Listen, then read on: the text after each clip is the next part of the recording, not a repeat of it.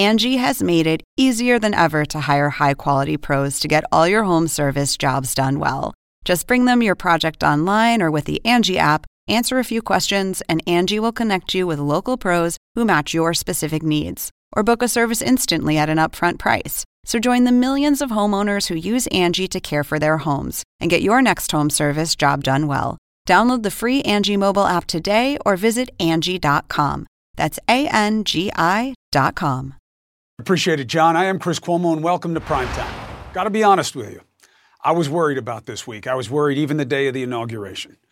But we were able to inaugurate a new president in America without more bloodshed. That is a low bar, but it is where we are. What matters is where we go next. Biden must do better, and we will watch those efforts. But we also have to hold those who did their worst to account, and that starts with Trump. Here's the latest his trial is going to be delayed several weeks. Both sides seem to want this for very different reasons. Here's the part that matters for us. I think that increases the trouble for Trump. Here's why time creates opportunity. And the more we learn, the worse it looks. Okay? New information. Trump was reportedly going to replace his acting AG, according to the New York Times, with a loyalist who would pressure Georgia to change its vote. He reportedly considered firing Jeffrey Rosen, the acting AG, after he allegedly wouldn't comply with the request to back the election fraud conspiracy theory. So, why didn't Trump do it? Once again, the threat of mass resignations at the DOJ. We've heard that before. Trump doesn't like that optic. He was worried the publicity over his malfeasance would overshadow his fake fraud ambitions. So we'll stay on that because more like that is going to come out. But let's turn from the worst to the new burst energy from the man in charge. Biden has a team of pros. A team makes all the difference. See, Trump was a solo act. So all you got was what he could give you, which was very little other than that which put the media in a paroxysm of pain. They're putting out proposals on Biden's team in all these different directions. It's the advantage of having a team. Yet, they cannot get anything done beyond executive orders, and that is not the way for this government to function for two reasons. One, you know, Retrumplicans, GOP members insistent on opposing Biden for their own advantage, impressing this infamous base. Now, the second is what I really want to talk to you tonight.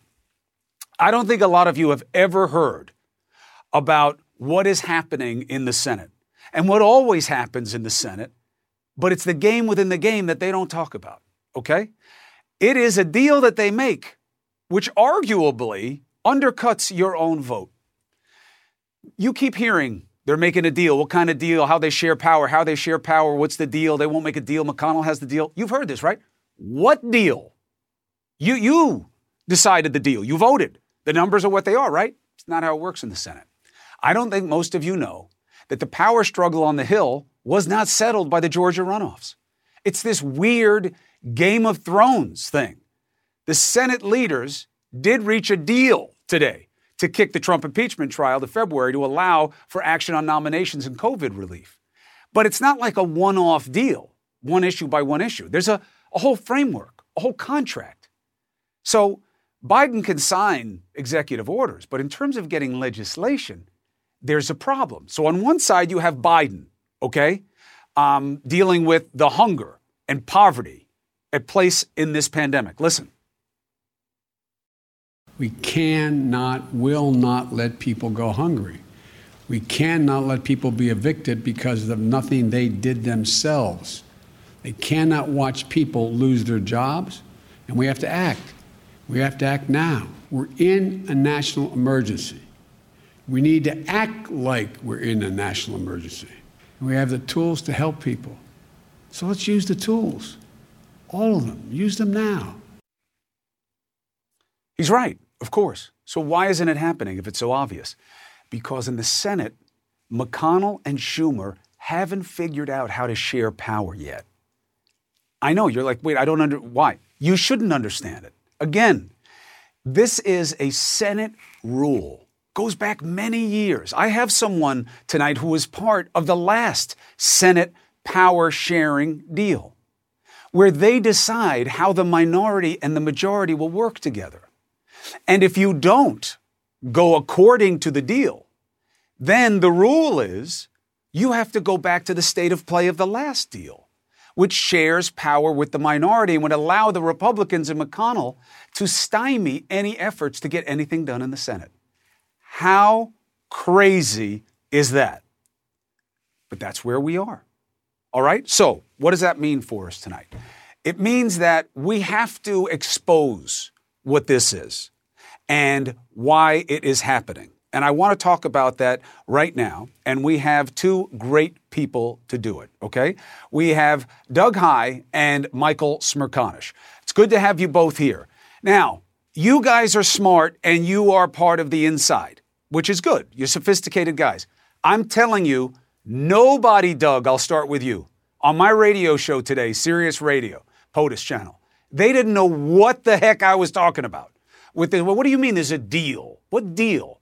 Explain to people, Doug, what we're talking about. Where did this come from and why does it matter? Yeah, the, one of the first things that every Congress has, this is true in the House, but obviously with what we see in the Senate right now, true there as well, and important, is the rule structure for how they're going to move forward.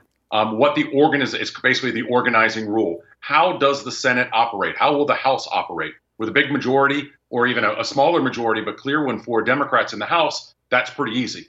50 50 in the Senate, this is Mitch McConnell's leverage that he has right now to extract any bit of, of power that he can in the coming days uh, before it goes to Democratic control. At some point, that's going to happen. Uh, but McConnell's trying to get every last bit that he can. And obviously, the big thing for them right now is the issue of the filibuster. So we'll get to that in a second. But, Michael, just to help people understand, why would McConnell have any leverage? He lost. It's 50 50, and the VP can break any ties. So, why would Schumer have to negotiate any kind of power deal? Because the vice president is not a constancy. She's not there at every step of the way. She's got other responsibilities, and the deadlock remains. It's an explanation as to why, in his first three days in office, President Biden signed, I think the number is 29, it might be 30 by yeah. now, executive orders in comparison to five for President Obama, one for, for President Trump in the same time period. And it creates this situation where it, it kind of plays into the hands of, of Mitch McConnell, who says, Well, wait a minute, Mr. President. I thought you were the guy who on Wednesday spoke of the need for unity. You're getting it all done yourself, or at least trying to. But of course, the response is that the president can't count on any modicum of cooperation because of what you're describing. And so he feels that he's got to do what he's doing right now. All right, so Doug, let's just still, because I'm telling you, people don't get this and they shouldn't. We never talk about it, which is weird. Um, why does McConnell or any minority leader have the right to a negotiation about how they will be influenced after an election? Where does this power come from in the Senate? And what happens if Schumer says, I'm not making any deal? Yeah, look, it, you know, the reality is, if the numbers were at all different, McConnell wouldn't have that same uh, that same ability that he does right now. And it, it's a bit like the quote in the movie Office Space. There's a glitch, and what they're trying to do when it's 50-50 is fix the glitch. And McConnell, as I said before, this is his last point of leverage. If they're not able to reach some kind of a power sharing agreement, crazy as it sounds, even though uh, Democrats should control the Senate, um, 50-50 with that then extra vote um, for Vice President Harris uh, the reality is the committee chairs uh, will remain Republican, and that is what influences legislation as it goes through the United States mm-hmm. Senate, or as we've seen over the you know the past um, 10 years, legislation that doesn't go through the United States. Senate. Right. The phrase from every political show we binge on it'll never make it out of committee. But then, Michael, the question again for any reasonable person is going to be but who says you have to live by the old agreement? It's not in the Constitution. This isn't a law. This is a rule they came up with for themselves. How could it be that you have a new majority, but they're bound by some pact among inter alia, among the senators, so that you don't have the majority be the majority in the committees? It's a horrible outcome except for all the alternatives. In other words, what, what else can you do? If it were 51 49, we'd be having a different conversation, but it's, it's a 50 50 deadlock when all is said and done. It's also, I think, the explanation as to why there was an agreement reached today. It seems as if uh, Schumer and company gave in to McConnell insofar as pushing off the date for the right. impeachment trial. They probably want to try and use that as a little bit of a little bit of carrot, keep him happy. Frankly, they're hoping that McConnell ends up in the same place that they are. But that's the explanation. You're you're now putting your finger on it. Right. All right. So now the other big issue is what's happening within the Republican Party uh, Doug. There is an internecine struggle there, right? Do we stay hardline opposition, everything but us is bad and must die? Or do they jettison Trump and allow some green shoots to come up in their party and some other leaders to evolve? What do you make of that state of play vis a vis any eventual trial? Yeah, one of the constants that I that I saw when I worked um, in the House uh, majority was we had what we would call a vote no, hope yes caucus, and this is exactly uh, what we're seeing with a lot of Republicans right now. They want to put Donald Trump in the rearview mirror. They know it's best for them to put Donald Trump in the rearview mirror, but they're scared to make that call themselves. And they know that if they do so, they put themselves on the firing line for fundraising against them for potential primaries. And as we talk about what Senate Republicans may do in a trial, you know, whether or not 17 Republicans might vote to convict Donald Trump, let's keep in mind there are a lot more House Republicans than there are Senate Republicans and very few of them voted uh, to impeach Donald Trump. And they're seeing what's happening right now as those Republicans who were true patriots and stuck their neck out to do the right thing uh, are, are, facing real opposition from their own colleagues who are trying to remove Lynn uh, Cheney as the uh, Liz Cheney, excuse me, as the conference chair, and those other members who are being threatened with primaries. And we know, or I know from conversations I've had with folks in leadership, that one of the reasons that leadership didn't support the impeachment and didn't um, come out against uh, Trump's plans on challenging election results was because they wanted Donald Trump to help fundraise for them in 2022. Mm. Do you think we're wasting our time following this trial because they're never going to convict Michael? No, I think it's got to play itself out. I think you've got to follow the process. It's serious business when the House passes articles, or in this case, an article of impeachment. I'm dubious as to whether they get to 17. I'm not sure, Chris, that you have the right answer when you say that time is, is against the president because more information might be forthcoming. That's true. More evidence, like the story that you talked about tonight with Justice, might be coming forward the other side, however, is that memories begin to fade, and there's the risk that it, it, appears a little bit vindictive, that maybe more and more Republicans will say, hey, come on, Joe Biden is now the President of the United States. He's begun his administration. Why are we still talking about Donald Trump? Final thought if it were a secret ballot, I maintain that the vote would be in the high 80s, low 90s. Right. Right, but we can't have secret ballots. They have to be on the record, and people have to see it. As frustrating as it is, if you can't do the right thing in the light of attention, then you're not about the right thing. Look, the only other permutation that I'm hitting on, Smirk, and then I, I, I got to go, and I appreciate you guys, especially uh, you, Doug. It's good to have you on the show. Michael's here. I'm begging him to be here all the time. Is time could mean something else. Uh, time is opportunity for people to think about themselves and their own ambitions, and Republicans may get tired of getting hit over the head with Trump as the sum total of what they're about. And with time, that could get frustrating. We'll see. You're usually right, but we'll play it out together. Uh, Doug Heye, thank you very much. Michael Smerconish, have a beautiful weekend, brother. Appreciate you. All right. So I wanted you to understand this. Because we're at 50 50, they have to make a deal with each other. I know most of us thought, and I did before I did the research, yeah, but the VP breaks it, so that's it. It's not really a tie. Because people were telling you all along here's what the numbers are, here's what they need. 50 50 is not a clear win. They have to make a deal. It is the game within the game. And Mitch McConnell has power and can stand in the way of the Democrats. And that's just the truth. The good news is we have a former star player from the Senate who knows what this game is about and what it takes to outplay the other side, even a McConnell, in a game like this. Former Senate Majority Leader Tom Daschle. Next.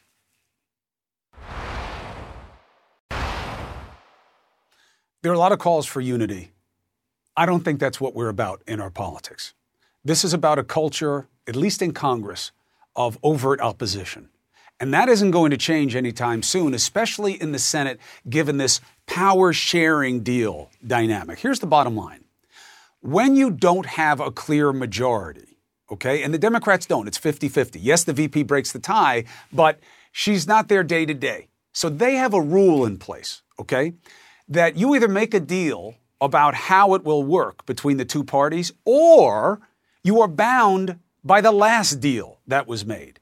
And that would mean that the committees stay in control of the old majority, meaning the Republicans. So the Senate does this at the beginning of every new Congress to figure out, you know, committees, ratios, membership, budgets. But now it's more complicated because it's 50 50. So Minority Leader Mitch McConnell has the leverage again. And he won't do a deal until the Democrats agree in writing to keep the filibuster, which what? Again, allows the minority to have power and push things to need 60 votes. Now, McConnell got, they got rid of it, and that's how you got the Supreme Court justices on a simple majority, 50 plus one. So the question is, should you keep it? Now, it doesn't matter because the Democrats don't even have the numbers to get it passed. So it's a problem. The promise of any legislation or movement on COVID relief or anything is therefore in limbo. What is this going to turn out to be, and what does it mean about the larger state of play? I have the perfect guest for you when it comes to this power sharing deal and the dynamic of the majority party having the impeachment of its own president ongoing. Who better to ask than former Senate Majority Leader Tom Daschle?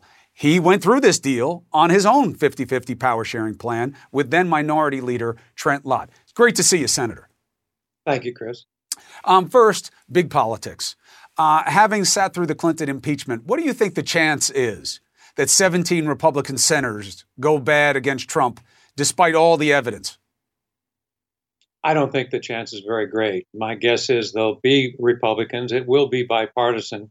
I just can't anticipate. I don't really think there's a possibility of reaching that 17.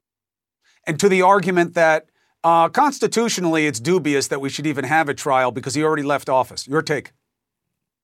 Well, I think there is constitutional uh, questions about it, but I think there is ample precedent. Uh, I think it was 1868. The Minister of War was in, re- resigned and uh, and was impeached and convicted in spite of his resignation. So we have uh, examples on both sides uh, to make the argument. Uh, I I don't think there's any question there will be a trial, and we'll go through with this process. I had a law school professor today tell me it'd be a great law exam question uh, because you can argue it two ways, but the right answer is to have the trial. Now, the idea of the dynamic within the Republican Party, the idea of what to do uh, with an influence like Trump and where that party will decide, what do you think of the dynamic inside that party? Well, I think there is a lot of division, uh, just an enormous amount of uh, question about the future of the Republican Party and the direction it takes. Uh, I think it all really will depend on uh, the kind of consensus that they're going to have to reach within the Republican Party, in the Senate especially. Mitch McConnell is in a good position, I think, to help direct that uh, that uh, approach and, and ultimately the decisions that the caucus is going to make. Uh, but it's really going to be uh, a tough job to overcome the divisions that exist today. It's as deep as I've seen it in some time. Why do you think that is? Well, I think because President Trump had enormous influence in the party, and because, in large measure, uh, it's the primary, not the general election, that dictates uh, for a lot of members uh, what uh, what they do in in their political life. That base is very powerful. That base is drawn in large measure uh, around support for President Trump today, and it'll remain a question until that's resolved. I think at some point in the future, Republicans have to make a real decision about whether they're really a Trump party or whether they're a Republican conservative party. And mm. that's a decision that only they can make. You think they should get rid of the filibuster and just accept the reality that this is about power politics and 50 plus one? You're not going to get 60 votes on anything. Well, my preference is to go back to the old rules. You know, for 50 years, we only had about 37 filibusters, in part because you had to hold the floor, in part because you didn't get off a bill. We've changed all of that, and we've now suffered the consequences. I'd love to go back to the old rules. That is still an option before we get rid of it entirely. I think that's possible. The problem is he doesn't have the leverage. So help us understand why did you guys have the constitutional right to cut a deal like this in the first place the last time you had 50 50? Well, we had we had uh, first of all, I had uh, a wonderful partner. Trent Lott was my my partner in all of this. We trusted each other. We communicated with each other. We had been through a lot of fires, including an impeachment, and so we understood what we had to do. It took us three weeks to get there, but I really think that made the difference. We had that chemistry. Uh, there's there's a reason. There's a motivation for both sides to want to get a deal. We can't live under the old rules. We've got to come up with the operating manual for the 117th Congress. That's what this operating resolution is all about. It's the manual that the Senate will use for the next two years to do everything. And that is a powerful motivation for both leaders to find a way to come together and get this job done. So the idea that, well, it's 50 50, but the VP breaks the tie, so that means the Democrats win, they're the majority. It's just not that simple? It isn't that simple. I mean, you really have to, uh, there's nothing you can do on a simple majority in the Senate without, uh, you need a lot of unanimous consent agreements. You need a lot of opportunity to, to, to decide what the agenda is going to be, both in nominations and legislation, uh, in treaties, in all of the things that the Senate is, is required to do. In order to do that, you need a framework. And that framework can't happen without an organizing resolution. And that resolution can't come without agreement from the two leaders. It can be done for good, it can be done for bad, or it can be a very mixed picture in between. I got to tell you, I got to impose on you on national television. I'm going to need you back, um, Senator, to understand this in the weeks ahead because I know it's going to play a big role in what happens in the dynamic, and people just aren't going to understand it the way you do. So please come back, and I appreciate you being on tonight. Thanks, Chris. All right, be well. I told you there's this whole game inside the game. I know. I know that you were being told during the election if they can get to 50, then they'll be the. It's not that simple. And that's why Biden is being held up, period. So that's the politics. Now to the reality outside the politics. We do have some good news when it comes to the pandemic in the form of the vaccine. The CDC reports a million and a half shots went in arms today. That's the biggest single day increase reported yet. Now, there's still a lot of work to be done. Uh, you had Fauci here last night saying he thinks it can get done by summer, but that assumes a huge rate of increase. And we still have too many vaccines going into the wrong places. Who's to blame? How do you fix it? What's the state of play? We are doing this vaccination effort and we're doing the Vax track. We're tracking it. We have new data. Next. All right, so here's the state of play on the vaccines. All right. Pfizer says it's going to be sending fewer vials of vaccine at a time that we need more, not less. It was a welcome surprise last month when pharmacists figured out that they could squeeze an extra dose out of each vial. Remember that? So now they get six doses instead of five, and that will help, you know, make up for this shortfall. But the federal government pays by the dose, not the vial. So Pfizer's going to wind up okay anyway, because once they find out about more doses, it's fine. But that's one thing that's going on. If you want to see why this is a problem, you just look at Dodger Stadium. You see that line of cars snaking back and forth in the parking lot? Most of these people are over 65 and they're waiting hours to get the COVID vaccine. Why? Not enough. We should be opening more of these mass vaccination centers. Instead, in city after city, we see them closing. Red and blue, big state, small state, governors and mayors all agree on what the problem is. Listen we will still have far more demand than we have supply. Demand for the vaccine will be much greater than the supply for some time. In order to vaccinate more people, we need more vaccines. The bottom line is supply is not even close to keeping up with demand. We simply don't have the supply coming in. Now, here's the good news, okay? When we started this several weeks ago, I told you that I knew that this was going to be a mess. Why? Because I knew there was no planning from the people around Operation Warp Speed. They weren't planning for their own success in the last administration. And I knew that once people started to see that the vaccine was safe, but also that it was a safe way to getting back to normal in a community, which hasn't even happened yet, the demand would be a flood. So it was always going to be about supply. So that shouldn't be a surprise. But now that you have a new administration, how do you make up this, supply issue? Now you get into problems. Governors, and yes, my brother is the governor of New York, and he does believe that, learn, given the lessons of desperation and what he saw with PPE, that states should be able to go to manufacturers uh, because they got it done more efficiently than the federal government. Okay? But the federal government is saying no. It's not just about needing more, it's about the need for consistency. And that's why it's such a pain to schedule an appointment. I don't know if you've tried, but we've had to try in my family with my mom and my in laws, and it's not easy.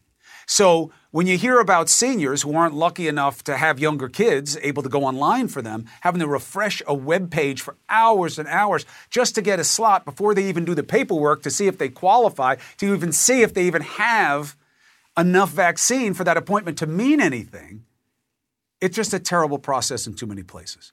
Nobody can make a plan without a consistent flow of shots. Let's look at Ohio, okay? The first shipment was more than 98,000 doses. Some weeks that number drops to 70, only to bounce up and down from week to week. So they can't plan in terms of appointments. Like we keep saying on the show, distribution's only one part of the equation. You still have to get the shots in arms. For that, we look at two big numbers doses distributed over doses administered. Okay? These aren't apples to apples. The top number, the one that the CDC can track in real time, okay, this is what we gave you. The bottom number is a leg. Why? Because it takes time to put it into the arm, sometimes 72 hours if you're lucky. Then there's the question of where the shots are going. You see, when you see the big number of how many are distributed, oh, that's good. Yeah, but they don't all go to state health departments. The latest data that we have shows that more than 4.7 million doses are going to pharmacies like Walgreens and CVS. That's not good or bad, it's just more complicated. And while right now overall about uh, ha- half of the doses sent out are going into arms, that rate is nowhere near high enough. Since the federal pharmacy partnership started, they've administered about a quarter of what they get. Why? It depends. And you don't even have the kind of transparency on the private side, CVS Walgreens, that you would through the state. And the bottom line is you have governors to answer to you, but those are companies. They just answer to shareholders, right? Now, both of those companies, of course, have seen stock prices jump, right? Because they're, you know, obviously you're going to drive demand to them. You're going to go there, you're going to shop, you're going to go there for your vaccine.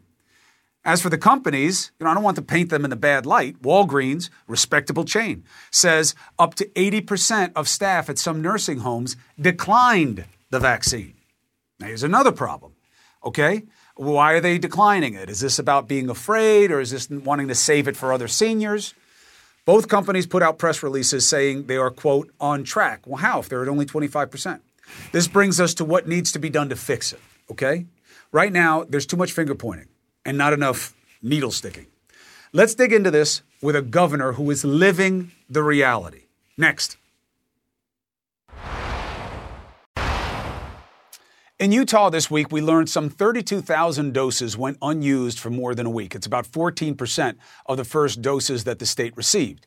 My next guest is the man in charge, Utah Governor Spencer Cox. Gov, thank you uh, for making time. I know you're crazy busy. First, I wanted to give you um, a chance to respond to this because it's been out there for a while, and I haven't seen you as much being able to defend yourself in the state. And then I want to go on to the macro issues that you're facing. So the idea that you wasted vaccines is this on you? Do you not have your act together? What's the truth?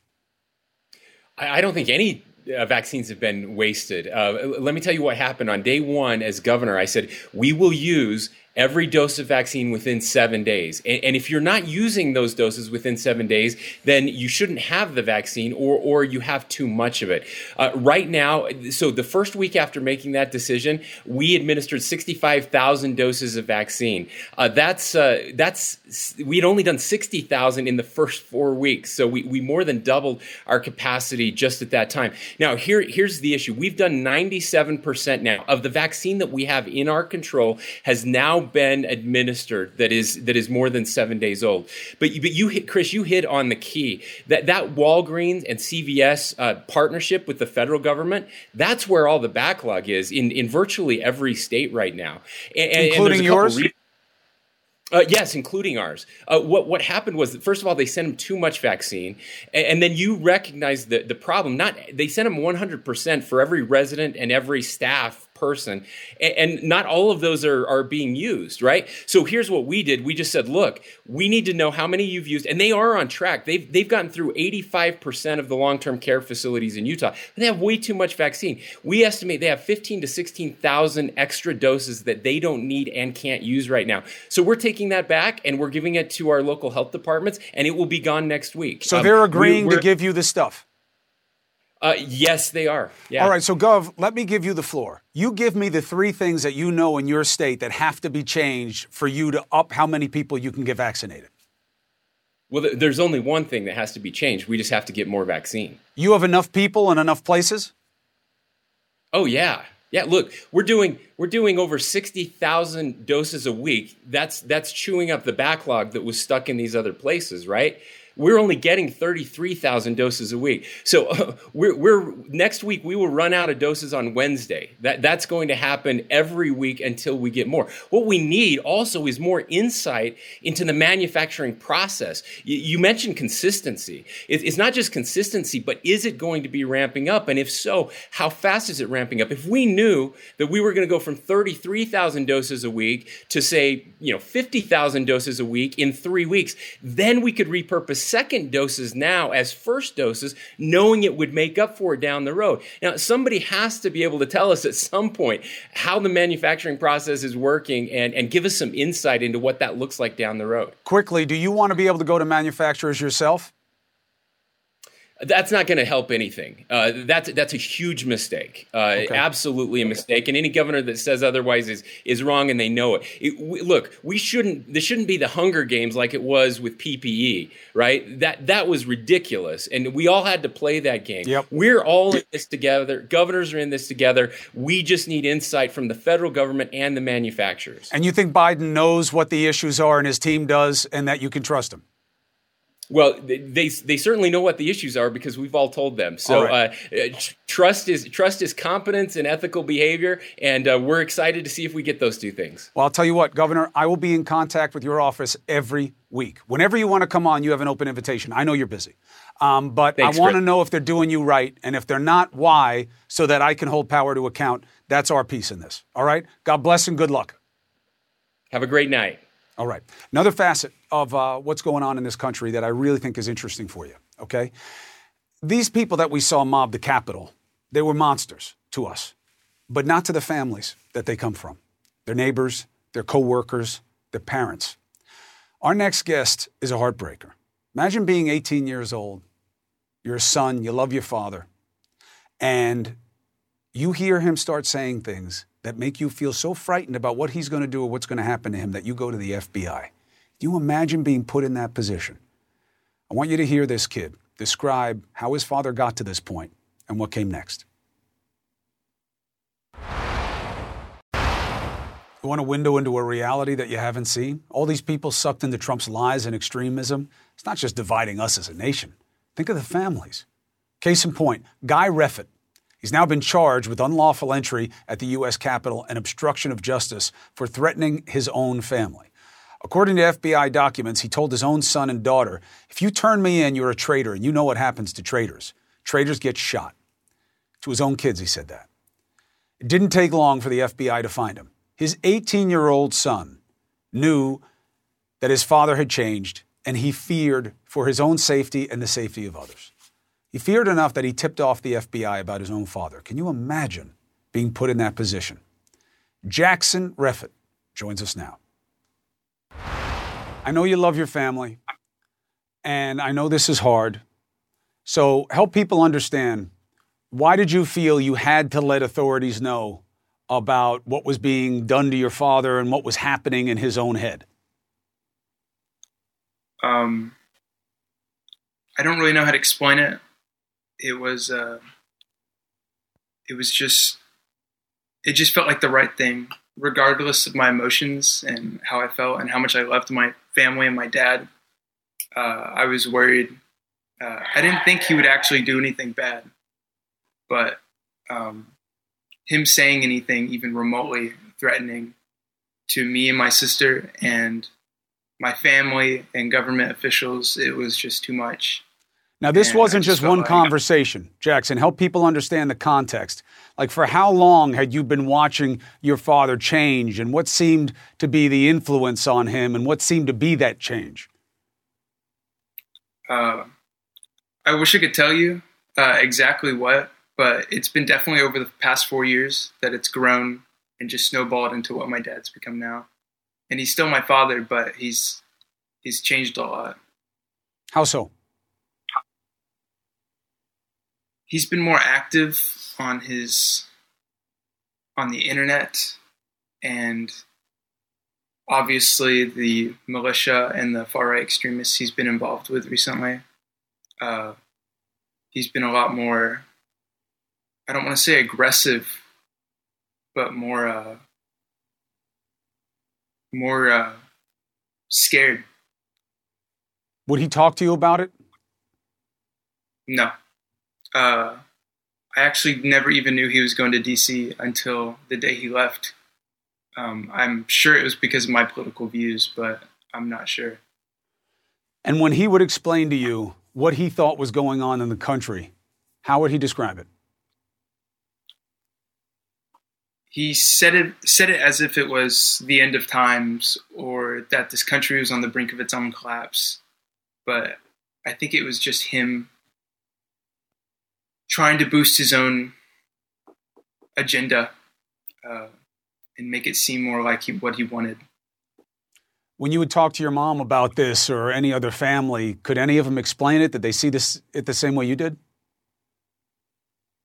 No, I'm kind of on my own on my family right now with my own views about my dad, and I do love him and I do care for him, but that doesn't ignore everything else he said and done. What he said, he said, and there's no taking that back. And the fact that he said that is enough for me to tell authorities.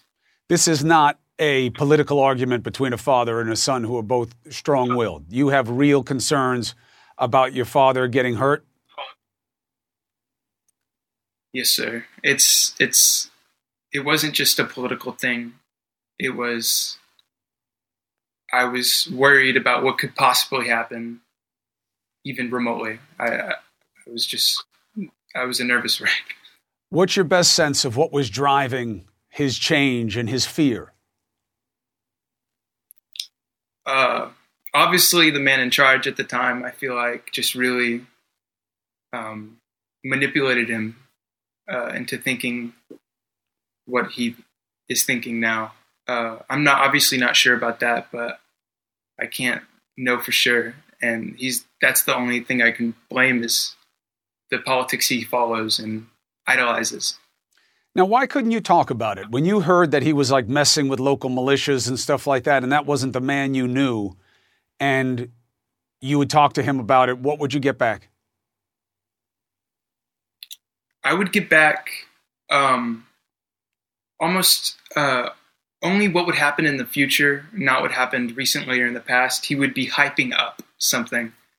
He would be like, I'm about to do something big and obviously that was Washington, the Capitol riots. Um, I didn't know that at the time, but it's something he does. He's not very open with me or my sisters about it, um, but he was very, very private about it. And he was never like this before. No, not even remotely. He would never say the stuff he did to me a couple years ago. Me and my sister not once would he even think about something like that. And when you say this stuff, um, when you started talking to him about how upset you were, he started giving you ultimatums about picking a side? He said, choose a side or die. And if I chose a certain side, I would cross a line and he would do something he didn't want to do. That can be open for interpretation, though. Um, I, I did feel threatened at those comments, but it's still open. My sister can say otherwise, but I myself felt threatened. You think your dad loves you? I do think what he was doing, he thought was right. But in the end, what he was doing was not right uh, for himself or his family or the country, even. And I hope he realizes that soon enough. And if I could say to him right now, I could, I would, I would want to say I'm sorry what I've done, but I did think it was right as well. Would you do it again? Yeah, I'd definitely do it again. He wound up going to DC and he wound up getting arrested for what he did there. How does that make you feel? um, knowing it was probably my fault but I do feel I feel disappointed in him for making that decision even at all to go up there and risk his life and endanger others um, and put his family in this situation. Um, and it might be my fault for talking to authorities, but I don't want to think that he's an adult and he made his own decisions. That last point, my friend, is the only one that matters. I've got a kid your age. I'm a dad. Kids don't take responsibility for what their parents do. You didn't make him to go to D.C. You didn't make him choose to do what he did They got him arrested. He didn't get arrested because you were worried about him.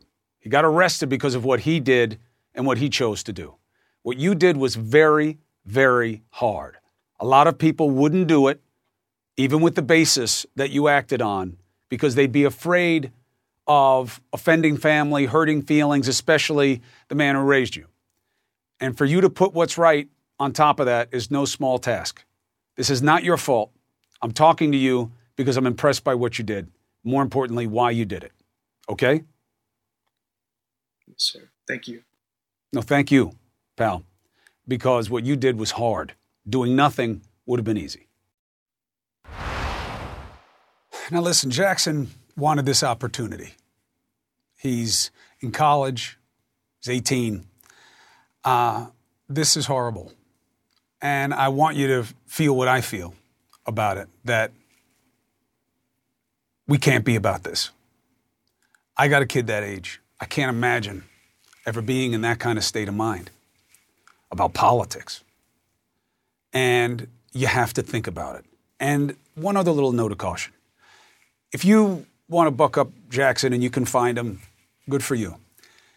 If you come after this kid because you believe that what he did was wrong by your political ideology, I'm going to be watching people who come to him. And I'm going to bring all the numbers of the people I have who watch what I put out to come at anybody who goes after him because it's wrong. He's 18 years old. He spoke his piece. He was put in a hard position.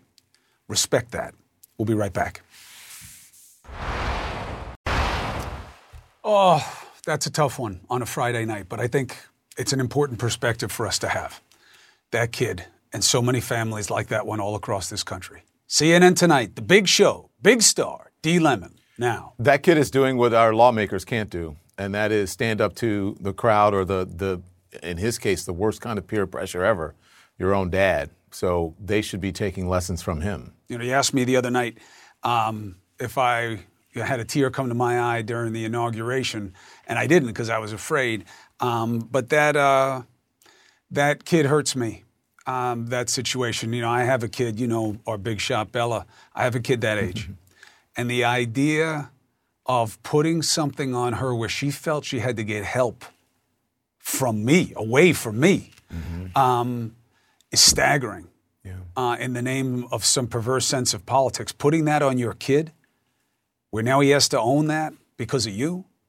I hope that guy gets word of what his son is thinking and how he's feeling. I'm sure and he, he does will. the right thing. I'm sure he will. I uh, threatened to kill him. Look, I don't have kids, but I, I do remember. I, can you believe it? Being that age, uh, and I think young people are more resilient than you think. I think it's a tough thing for him, no doubt. Don't get me wrong, but I think that because his head is in the right place, he has the right mindset and the right thinking that he is going to be on the right track. It's going to be. It's not going to be easy. I'm, I don't think it's going to be easy for him, but I do think in the end, and I hope that he will be okay. Um, you know, many people have gone through tough things. This is a tough one for him, but because his head is in the right place and he's trying to do the right thing, he's a smart kid he knows right from wrong even at that age. So I think that he'll be okay. And I commend him, and I hope other kids are watching and other and adults are watching, and it gives them pause about um, some of the errors of their ways. Sometimes you do the right thing, and the right thing doesn't happen to you as a result. Yeah, he knows